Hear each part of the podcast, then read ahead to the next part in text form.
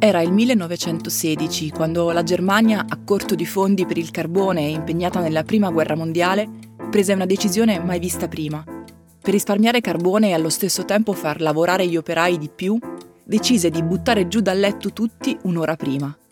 Solo che non si poteva andare casa per casa a svegliare le persone. Così fu deciso di spostare le lancette dell'orologio avanti di un'ora imponendo quella che da allora si chiama ora legale un sistema che ci fa svegliare prima e di conseguenza andare a letto prima, consentendo di lavorare di più e consumare meno energia per luce e riscaldamento. Da allora sono passati molti anni e molte cose sono cambiate, ma una cosa è rimasta identica e anzi si è diffusa dalla Germania a tutta l'Europa. L'abitudine di cambiare l'ora due volte l'anno, un'ora avanti a marzo e un'ora indietro alla fine di ottobre. Sono Francesca Milano e questo è Coffee News, un podcast di Cora Media promosso da Allianz.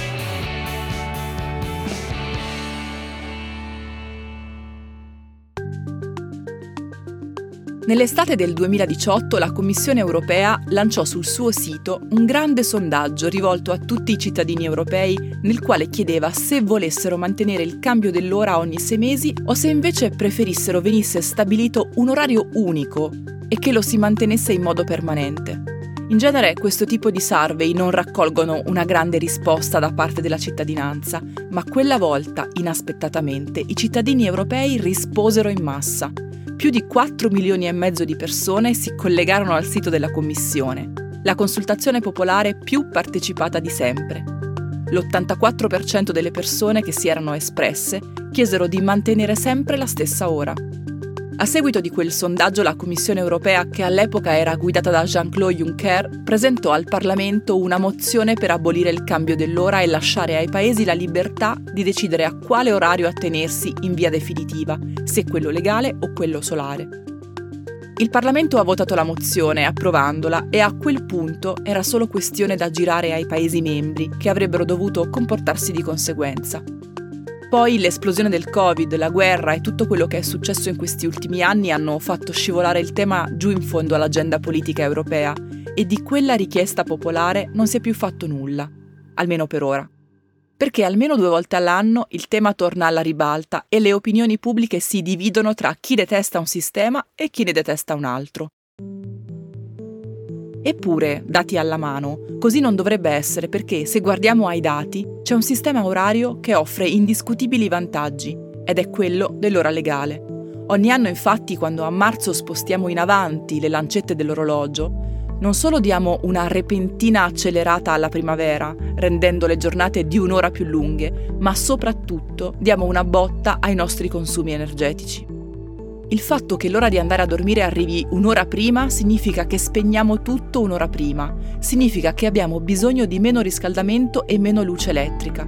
Significa che godiamo appieno della luce del mattino, perché se anche ci svegliamo quando è ancora buio, poi quando la luce arriva non ne sprechiamo nemmeno un minuto. I risparmi non sono da poco, Secondo Terna, la società che si occupa della gestione della rete di distribuzione elettrica italiana, solo l'anno scorso, nei mesi dell'ora legale, l'Italia ha risparmiato 370 milioni di kilowattora di consumi elettrici, un valore che si stima sia equivalente ai consumi di circa 140.000 famiglie. Non solo. Sempre secondo Terna, nei 20 anni dal 2004 al 2023, i mesi di ora legale ci hanno fatto risparmiare circa 11,3 miliardi di kilowattora, traducibili in 2 miliardi di risparmi in bolletta per le famiglie.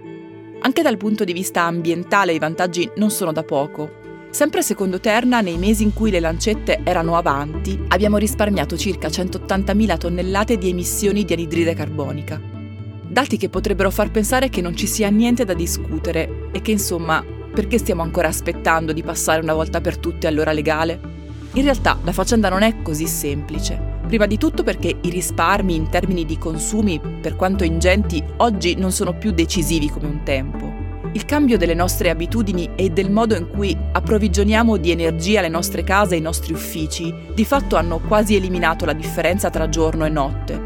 Così si stima che a conti fatti alla fine i risparmi ci siano, sì, ma siano irrilevanti e non superino l'1% del totale. E poi perché l'ora solare forse ci fa consumare più energia, ma secondo i ricercatori fa meglio al nostro organismo e alle nostre abitudini. Il nostro corpo infatti è fatto per marciare ai ritmi del sole, cioè quelli dell'ora solare.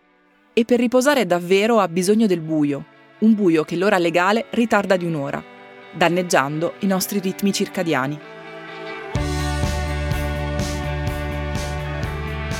Coffee News è un podcast di Cora News prodotto da Cora Media e promosso da Allianz. Condotto da Francesca Milano, Guido Brera, Mario Calabresi, Simone Pieranni e Lorenzo Pregliasco. La cura editoriale è di Francesca Milano. In redazione Luciana Grosso e Ilaria Ferraresi. La supervisione del suono e della musica è di Luca Micheli. La post-produzione e il montaggio sono di Aurora Ricci. La producer è Monica De Benedictis.